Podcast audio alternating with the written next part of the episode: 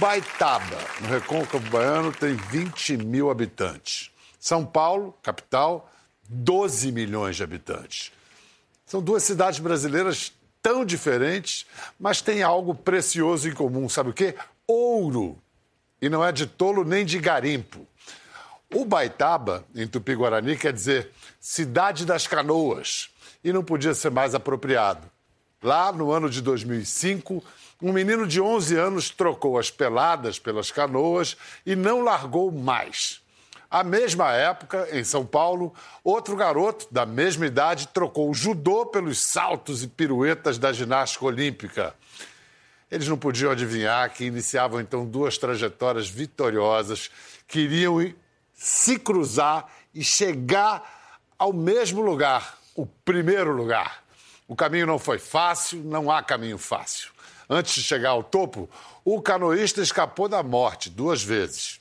O ginasta superou lesões graves e a resistência do pai para seguir seu sonho. Medalhistas olímpicos, campeões mundiais este ano, eles chegam firmes para a disputa do ouro nos Jogos de Tóquio no ano que vem. Os melhores entre os melhores, eles são o canoísta Isaquias Queiroz e o ginasta Arthur Nori. Muito legal ter vocês aqui. Obrigado. Muito bacana. Que, que, ano, ba... que ano bom vocês estão tendo, né? Que ano maravilhoso. Vamos lá. Ouro no PAN, ouro no Mundial. Os dois? Os dois. Combinado. E a gente estava né? até comentando ali atrás agora que a gente começou no esporte em 2005, a gente foi para os Jogos Olímpicos da Juventude em 2010, com chances de medalha, mas aconteceu uns imprevistos lá, fiquei em quarto. Aí ele também não ganhou medalha. Fomos para o Rio, medalhistas e campeão mundial no mesmo ano. Coincidência. E agora né? estão aqui. Juntos. Mas o fato é que, se a gente pensar em 2019 como ano véspera para 2020, Tóquio ano que vem, e vocês. Ouro no PAN, ouro no Mundial. E se vocês compararem a 2015, ano véspera de 16 no Rio, o quanto vocês subiram de nível? Começar com o Nori. Ah, bastante, muito, né? Acho que no ciclo até 2016 era o foco Olimpíada em casa, é, já entrei na categoria adulta focando nisso. Em 2015 eu acabei sendo quarto do mundo na barra fixa, então aquele quarto lugar ficou amargado ali. E, e, sabendo do potencial que, que tinha, não só eu, mas o meu treinador acreditava muito, né, que era possível chegar e bater de frente com, com todas as potências da ginástica. Então o trabalho é, é a longo prazo, já foi sendo construído desde lá. Né? Pensando, pensando grande. Então, é. daí. Tem que sempre termina uma Olimpíada, já começa a pensar na próxima, né? Sim. sim. Vocês aqui, você estava tinindo já em 15, sabia que ia chegar fazendo surpresa em 16? Em 15, eu tive grande resultado, a mesma coisa que esse ano, né? Foi um ouro no Mundial, é, foi pré-olímpico também, um bronze, que coincidência esse ano também foi um ouro e um bronze. Só que para a Olimpíada a gente sabia da possibilidade de ganhar três medalhas na Olimpíada, né? Três provas e eu estava muito bem preparado para as três provas. A mídia não acreditava que eu ia conquistar três medalhas, né? Só que eu e Jesus a gente sabia que, que tinha essa possibilidade. E chegamos lá tranquilo. Tipo, é, depende da vez do, do, seu treinador, né? E o meu treinador, e, nossa, passou uma tranquilidade que era Olimpíadas em casa. Tava a arquibancada na Lagoa de Rodrigo de Feito estava cheia de gente. Eu nunca tinha visto aquilo. Só que eu estava parecendo que eu estava em um campeonato, vamos dizer assim, quase mundial, né? Como é todo ano. Mas quando eu ganhei a primeira medalha, ganhei a segunda, aí eu falei, ó, agora eu vou entrar para a história ganhando a terceira medalha no Primeiro atleta brasileiro a ganhar três medalhas na mesma Olimpíada. A gente vai falar mais do seu técnico, eu acho que foi uma figura muito importante, infelizmente não está mais entre nós. E Coincidência, chama Jesus também, né? Jesus também. Nem o técnico está dando alegria aí pro seu time, pro, pro Flamengo. Nem sei se você é Flamengo, você é atleta do Flamengo. Vem cá, Nori, por que, que você escolheu, a, ou foi a barra que te escolheu como especialidade? É barra e solo, barra né? e solo, é. Quando a gente é juvenil, a gente treina sempre os seis aparelhos. E esses dois aparelhos eram os aparelhos que eu mais me destacava, tinha uma facilidade para treinar, para aprender elementos novos e eu que me puxava minha nota no individual geral. Então eu sempre bem ali na barra e no solo que vai me individual geral subir. E acabou focando. E depois do Mundial, que eu fiquei em, quinto, em quarto lugar na barra, vi que, que eu tinha esse potencial real na, na barra fixa e o solo eu sempre ficava no quase. Né? Sempre dois décimos fora de uma final, um décimo fora da final. E foi o solo que te rendeu E me rendeu esse bronze aqui esse bronze olímpico. de 16. E você estava ao lado do Diego, Diego Hipólito, Hipólito. que, cara, ele foi sofreu em Londres, né? Foi criticado em Pequim. E o que você aprendeu com a, a Via Crucis do Hipólito? Ah, muita coisa. Ele é, foi um pioneiro aí de resultados no masculino aí para para ginástica, abrindo portas. Então acho que é um, um exemplo né, de superação, da, de toda a luta que a gente via. E, poder dividir um pódio de um, do maior sonho de todo atleta, e o maior sonho dele também ali foi a dupla emoção, era um chororô de todo lado, né, que a gente não acreditava, mas é, é, muita, é um orgulho, né, poder dividir. A gente ficou no mesmo quarto. Eu lembro que um dia antes, né, ele estava muito nervoso e eu estava tranquilo. Estava tranquilo. Aí ele ficava de um lado pro outro no quarto. Eu, Calma, Diego, vai dormir. Amanhã tem uma final olímpica. Só isso, só isso. Ah, pra- só, se acalma, é só Se uma final acalma, gente olímpica. vai- Aí ele se acalmou uma hora, e aí deu um tempinho, aí eu levantei e falei, ai, Diego, agora eu tô nervoso. agora eu tô nervoso.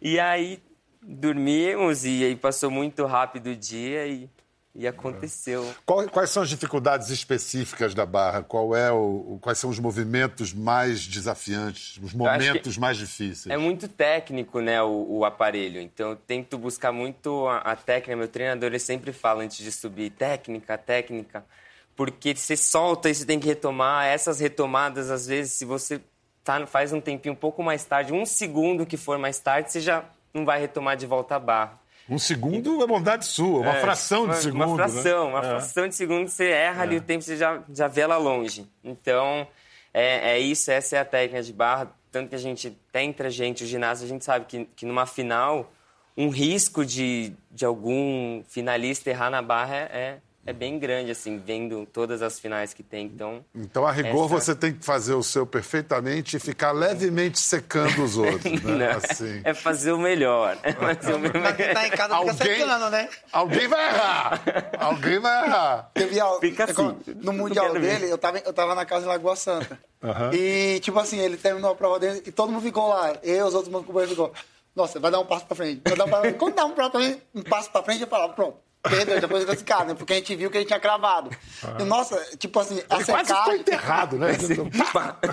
a secagem é grande, velho. É porque eu acho que ele tá lá, né? Talvez não imagina, né? Quem tá. É, eu não imagino quem tá observando eu remar. Mas eu assistindo ele, eu falei, cara, será que todo mundo do Brasil, assim como a gente É, tá competindo, velho? muito.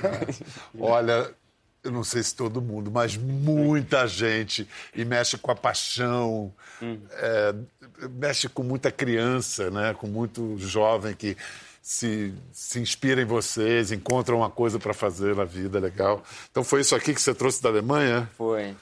Stuttgart. Stuttgart, né? Que beleza. E hein? dentro dela, o, o campeão olímpico assinou, que é um alemão. Ele assinou, ele que fez a medalha. Uau! Aí ele entregou no pódio, mas a gente já sabia. E eu falava todo dia, falei, quero aquela medalha, eu quero aquela medalha, ela é única, não é exclusiva. Vamos ver como é que ele conseguiu essa medalha. Nesses três elementos, um pouquinho que você erra o tempo, você já... Porque são Boa. três seguidas, Três, né? é, E a última virando, né? Essa retomada de mão que você fala, qual o impacto que dá? Depende, é mais no ombro, depende do, do elemento. Quando é um, um elemento que você gira muito, você pega meio que girando, tem esse, esse impacto no ombro. Mas a cara que você fez na hora, você sabia que você tinha sido perfeito. Ah, sabia. Sabia que eu tinha feito uma.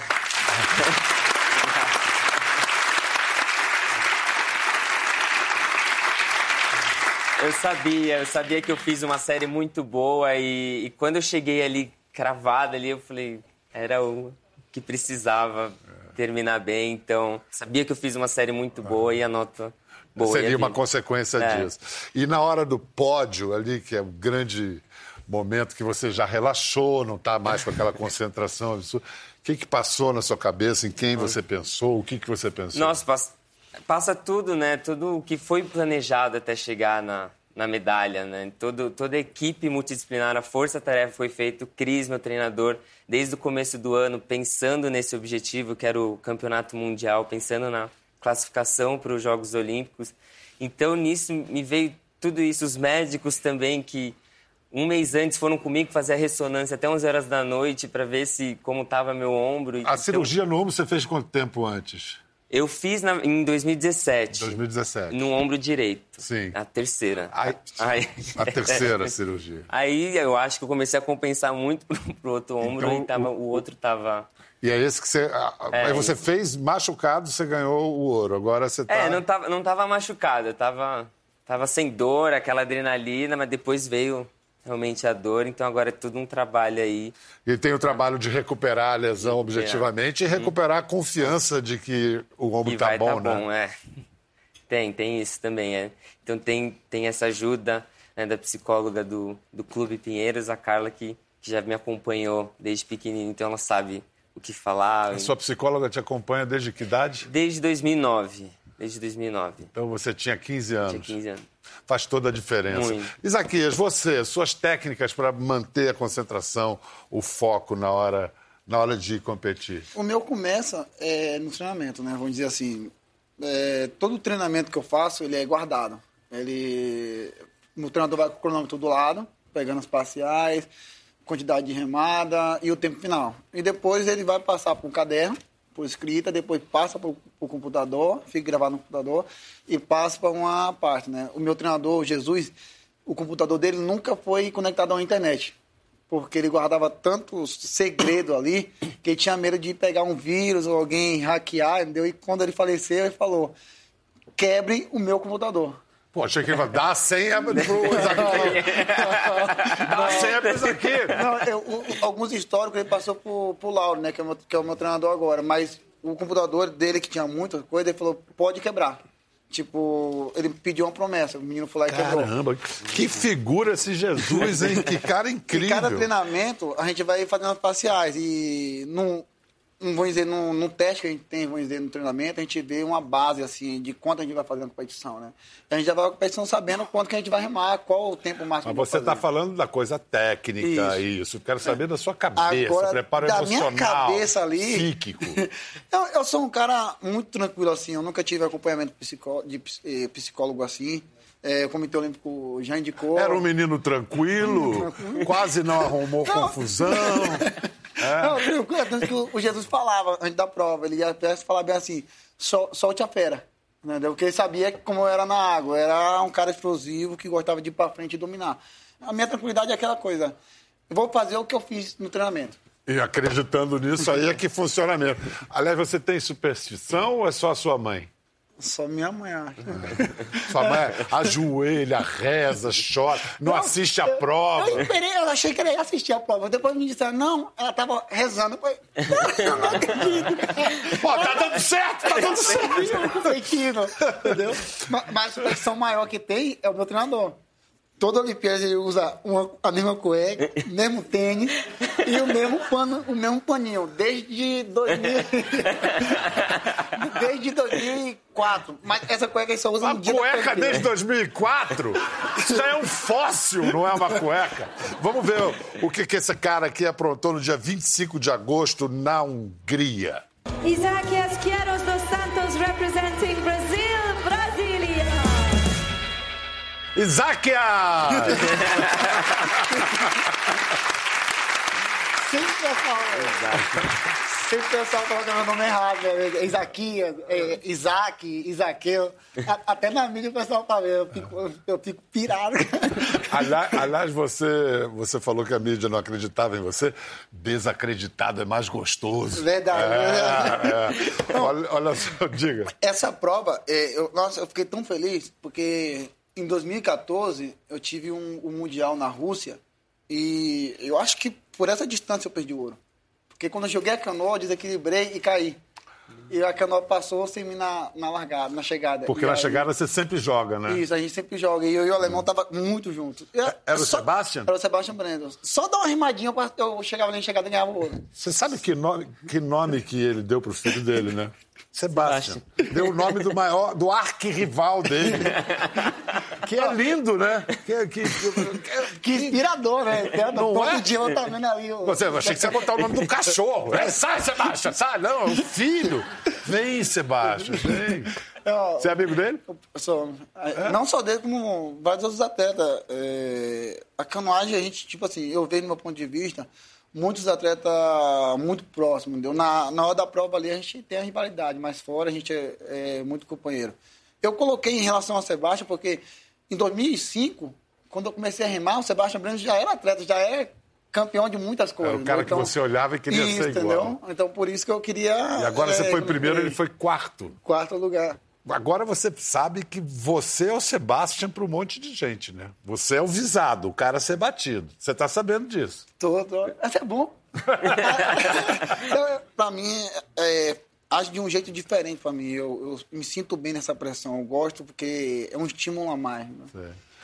Nori, você é filho de atleta, já é mãe nadadora, Isso. pai judoca, que deve ter botado um kimono em você na maternidade, né? Esse menino vai ser judoca. É, ser judoca, faixa... Eu e a, que é a minha irmã, somos quatro irmãos, né? A número um, número dois, número três e eu sou o número quatro. A três e eu, a gente começou no judô por influência do meu pai, né? E era para chegar na faixa preta, que ele foi judoca, faixa preta. Chegou até a competir Mundial Master. Então, queria que os filhos ficassem no esporte até a faixa preta. E da onde eu treinava tinha ginástica do lado. Então eu sempre acabava meu treino de, de judô e ficava lá assistindo o treino. Não tinha masculino, até a gente foi ver pra, pra fazer um teste lá, não tinha. E, e aí depois de um período minha mãe estava dando aula, que minha mãe é professora de educação física, num clube da cidade e eu ficava esperando ela dar aula. Tinha um espaço, um galpão onde tinha a ginástica da prefeitura. Aí ela me deixava lá, né, até terminar a aula.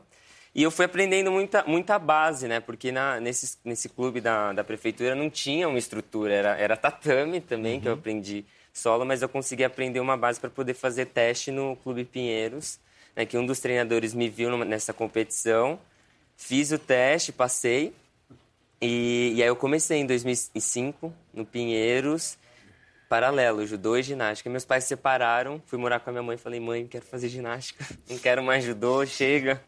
E aí eu fui, fui na Mas ginástica. o seu pai deve ter ficado um pouco desapontado. Ficou, ficou. Eles se separaram e aí meu pai foi morar em Florianópolis, né? E aí, um período assim, ainda era ginástica um, um hobby, né? Porque o pai sempre quer o melhor pro filho, então ele não, não sabia que esse era o meu sonho, que era o que eu amava, né? que eu brigava pra Mesmo pra depois fazer. de você ser campeão brasileiro com 14 anos, Foi, ele não mas mudou aí- de ideia? Não mudou de ideia. Ainda queria que eu fosse morar com ele, queria a guarda, então ficava nessa briga. Então eu encontrei a ginástica para fugir desse problema familiar. Então eu Entendi. ficava lá o dia inteiro, se for preciso, e, Mas- e ficava com Como é o nome do seu treinador? treinador? Cristiano. Cristiano, Cristiano Di... Albino.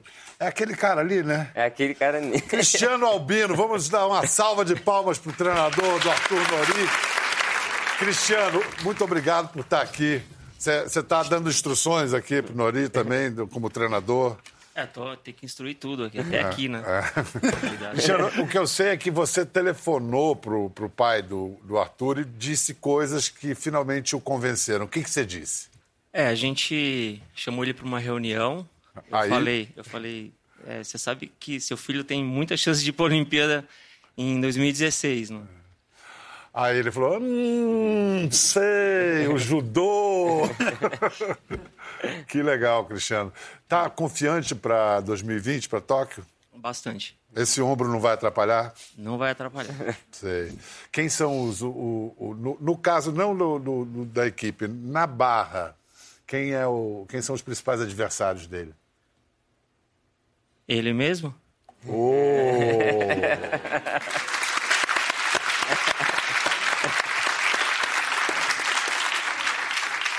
A gente, a gente estuda bastante, né? Acompanha as competições, acompanha as notas. E sempre tem é, os outros países com tradição na, na barra fixa.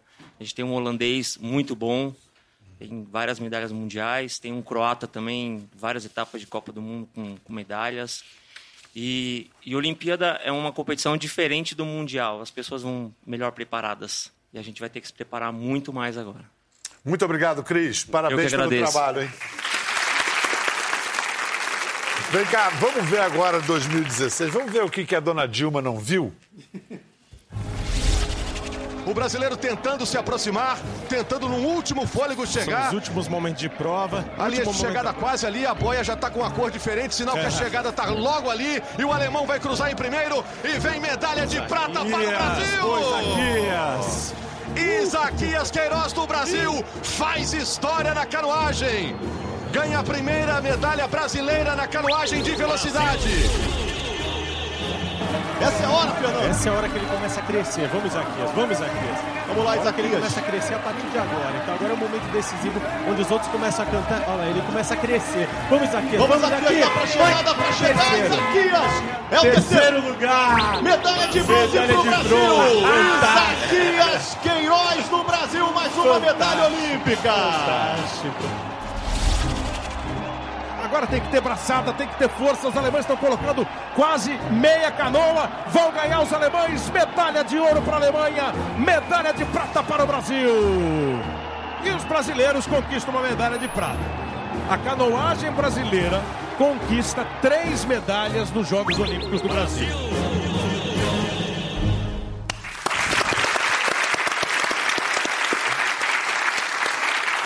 Cá, a dona Dilma pode não ter visto as provas, mas olha que guerreira. Foi- ela ficou viúva muito cedo. Seu pai, você perdeu seu pai, você tinha quatro anos Tinha de quatro idade, anos né? de idade. E ela criou Eu sozinha tinha você. quatro e meu irmão tinha dois. Tinha dois. E vocês eram nove. Nove irmãos. E ela criou essa galera toda bem, como a gente está vendo. Fez tudo direito. Você teve que ajudar a começar a trabalhar cedo, alguma coisa assim? É, na minha infância, eu sempre brinquei, né? Na verdade, né? Depois, quando chegou o momento de, de, de ir pra canoagem, é, eu tinha escolhido para praticar canoagem, eu escolhi futebol, né? Era parte do, fazia parte do projeto Segundo Tempo, né? Aí eu acabei optando por escolher canoagem. Canoagem na minha cidade, todo mundo sabia, me conhecia e tal. Só que eu tinha curiosidade, pô, eu vivo na água, então vou, vou tentar isso aí. Só que, tipo assim, eu sempre parava para ir trabalhar, tipo, pegar carrego na feira. Eu ia com carrinho de mão, é, e pegava a feira do, dos pessoal, né, da, das pessoas que estavam fazendo compra e levava até a casa dele. Tinha vez que tinha que subir uma ladeira. Nossa, ali pra subir uma ladeira que era complicado. Foi preparando o atleta. É, já, tava, já tava me preparando já. É. Aí eu cheguei a ajudar meu irmão também na padaria, que meu irmão mais velho, ele era padeiro desde a infância, desde a, quando era criança. É, o meu outro irmão, que chegou a rimar também, Isaac, ele teve que parar exatamente para trabalhar.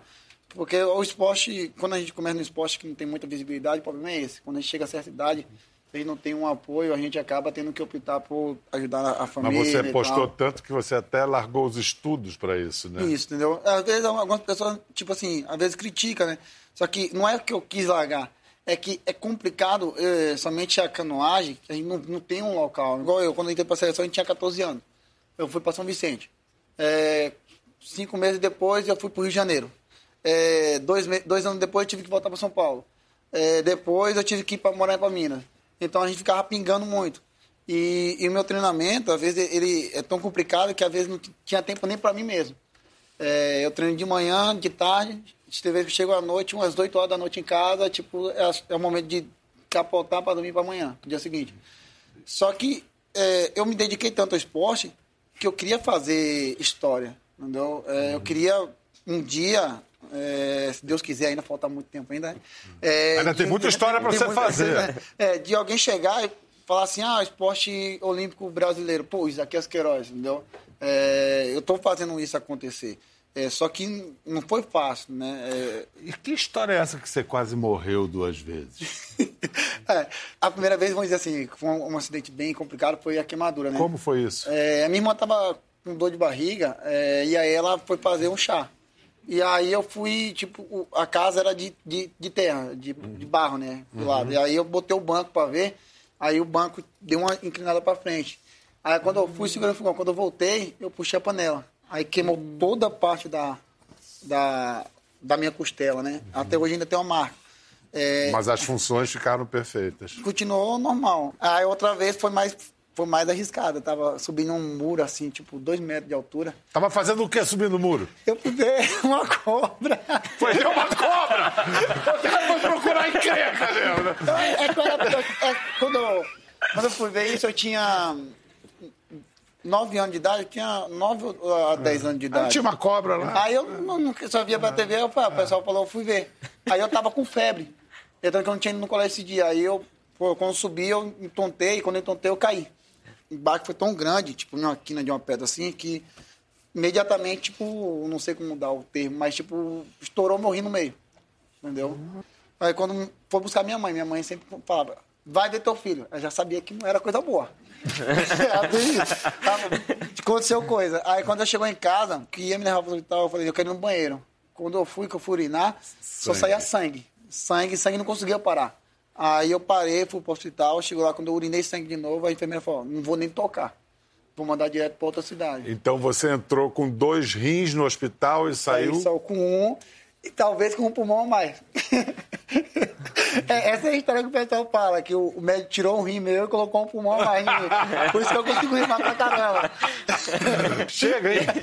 Tá Não, bom, chega. tá, Isaac? Aí chega, chega. chega, mas Deixa chega. agora seus filhos aprontarem. Você tá com um só? Eu tô com um só, graças a Deus. Deixa o Sebastião. Eu tô pagando conta de um. Aquele ali, mas é um amor de Ele tá gente. com que idade? Ele tá com dois anos e três meses. Ixi, mas nossa, é um dois amor de terríveis. gente. Ele chega, às vezes, tá pra dormir assim, aí ele vai pra mãe, a mãe pega e fala, não, papá, papai, vem pro meu colo e deita comigo. Às vezes, quando ele acorda de manhã cedo, ele já começa, mamãe, papá, papá. Aí tem que ligar pra mim, pra eu falar com ele. Ah, mas é um amor de gente. Ele, Que delícia. O único problema dele é muito brincalhão. Se você pegar ele, você pode levar ele embora. Ele vai junto. Eu cortei da tchau, dá tchau aqui e vai.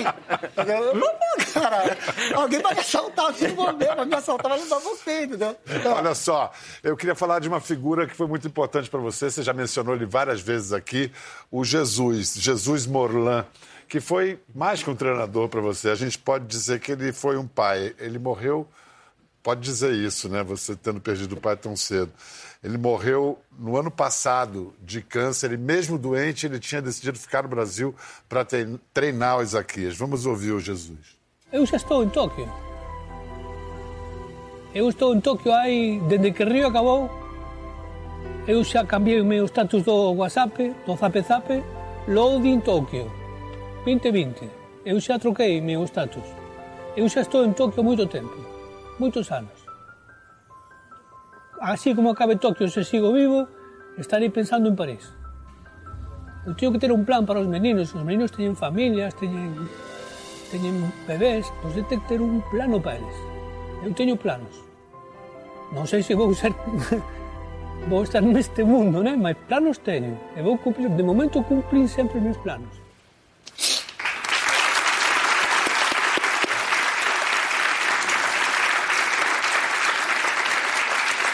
Mas você acabou de ouvir, ele vai estar em Tóquio. De alguma maneira ele vai estar lá contigo. Você sente isso?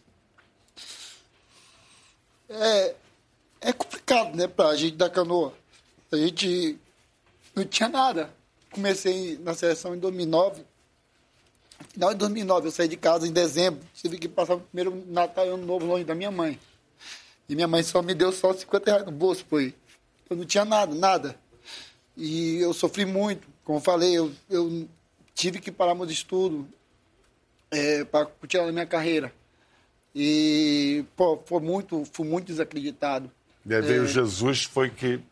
Eu, antes do Jesus, eu tive um treinador, Pedro Seno, primeiro baiano, quando eu fui campeão mundial júnior.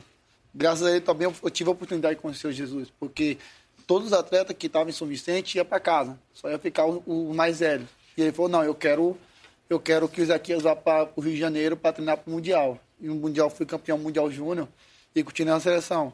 E aí, Comitê Olímpico, em 2012 mesmo, começou a conversar com o Jesus Molan já na Olimpíada de Londres, que ele já ele estava querendo treinar outra pessoa. E aí quando contou pra gente, a gente não acreditava. A gente falou, não, não é possível que um treinador desse, desse tamanho vai vir treinar a gente, entendeu?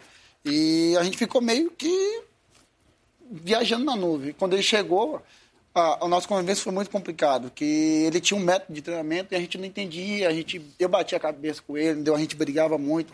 E, e com ele, primeiro, pô, foi quantos meses? Deixa eu ver, foi três meses de trabalho, a gente foi para a Copa do Mundo e já ganhou ouro. Nunca tinha ganhado ouro em nenhuma Copa do Mundo. E mais três meses de treinamento, fui para o Mundial, ganhei um bronze e uma medalha de ouro. Então ele, ele mudou a minha vida, do Erlon. Hoje o meu resultado é tudo graças a ele. Lógico que teve gente que fez o trabalho, que fez eu acontecer né, na infância, mas só que sem ele eu não teria chegado a esse nível olímpico de ganhar medalha, de pensar em Tóquio. E ele, quando ele descobriu, foi logo depois da que a gente estava em casa. E, tipo assim, ele, ele estava esquecendo das coisas. Ele toda hora perguntava, que dia é hoje? Foi no cérebro o Foi no câncer cérebro, dele? isso. E aí ele começou o tratamento dele. No começo foi estranho e difícil pra gente, porque a gente ah, sentia, eu me sentia um pouco culpado, tipo assim, não queria ir embora.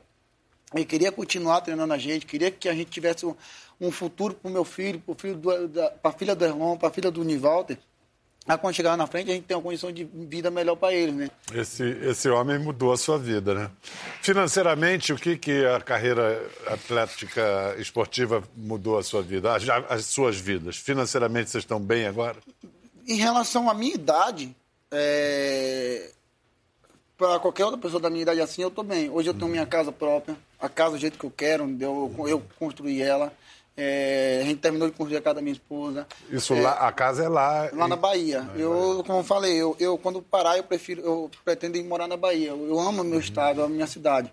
E hoje eu tenho condição de ajudar toda a minha família, entendeu? Graças a Deus, graças ao Jesus, né? Nori, você tá. é, a grana, como é que você. A, a É, carreira, como é que tem, você está Tem administrando? um apoio do clube, depois do Campeonato Brasileiro começou a ter uma ajuda Sim. de custo. E programa do Bolsa Atleta, né? A gente também tem Bolsa Atleta da seleção, quando a gente passa a ingressar na seleção. Então tem esses recursos que, que ajudam aí. Além do que, se as coisas não derem certo na ginástica pro Nori, tem sempre o canal do Nonô. O cara é um comunicador. Acompanhe. Olha lá. Tá bom. Boa noite a todos. Não sei se vocês viram, acho que vocês já viram. Nós da ginástica não podemos estar lá na cerimônia de abertura, mas com vocês tem meus correspondentes. Diretamente aqui na Nano TV, Nano TV aqui, ó, com três medalhas, mais três medalhas de ouro. Vem cá, vem cá, vem cá. Pera aí, que é Nano TV. Três medalhas, merece música. Mostrar pra você um pouquinho agora das marcas da guerra, ó, esse aqui. Da paralela, pegou o sangue estampado. Vai pra baixo aqui, ó. Olha aqui do cavalo. Meti ali o cavalo, mas a gente se segura. E o programa do Nonô, aos poucos, vai se despedindo do Peru. Olha, filma o Peru. Sim, gente. Sim. Esse foi o clima, né? Esse foi o clima desse céu nublado. Por quê? Porque o sol tá dentro de cada um de vocês. Arthur Nori de Lima para o mundo. É um talento de comunicador. Segura o óleo. Aí, aí você vai pro Insta, ainda por cima é galã. No Instagram dele ainda tem pose de galã. Vamos ver aqui, ó lá. Aí, ó, fazendo olhar 43. É. É um modelinho. Olha lá! Agilho natural. Vem cá, quais são suas maiores vaidades, assim?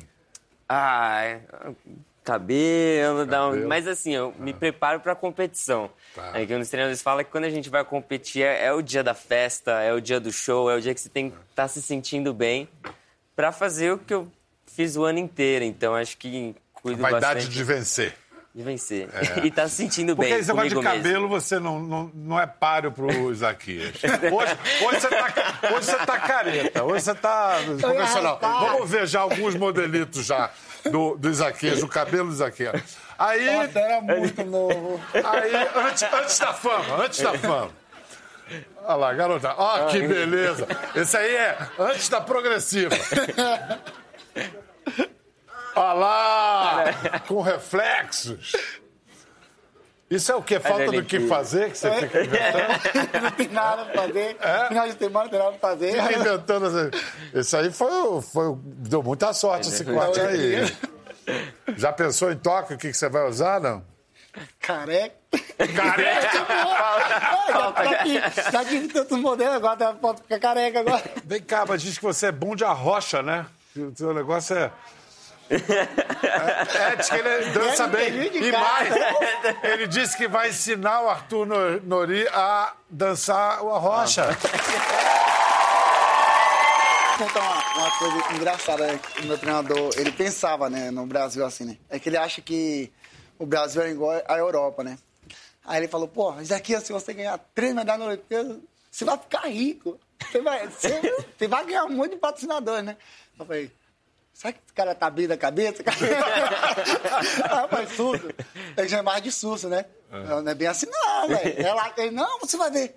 Aí chegou depois da- terceira medalha olímpica, ele, caraca, como é que pode você ganhar três medalhas olímpicas não ter um patrocinador?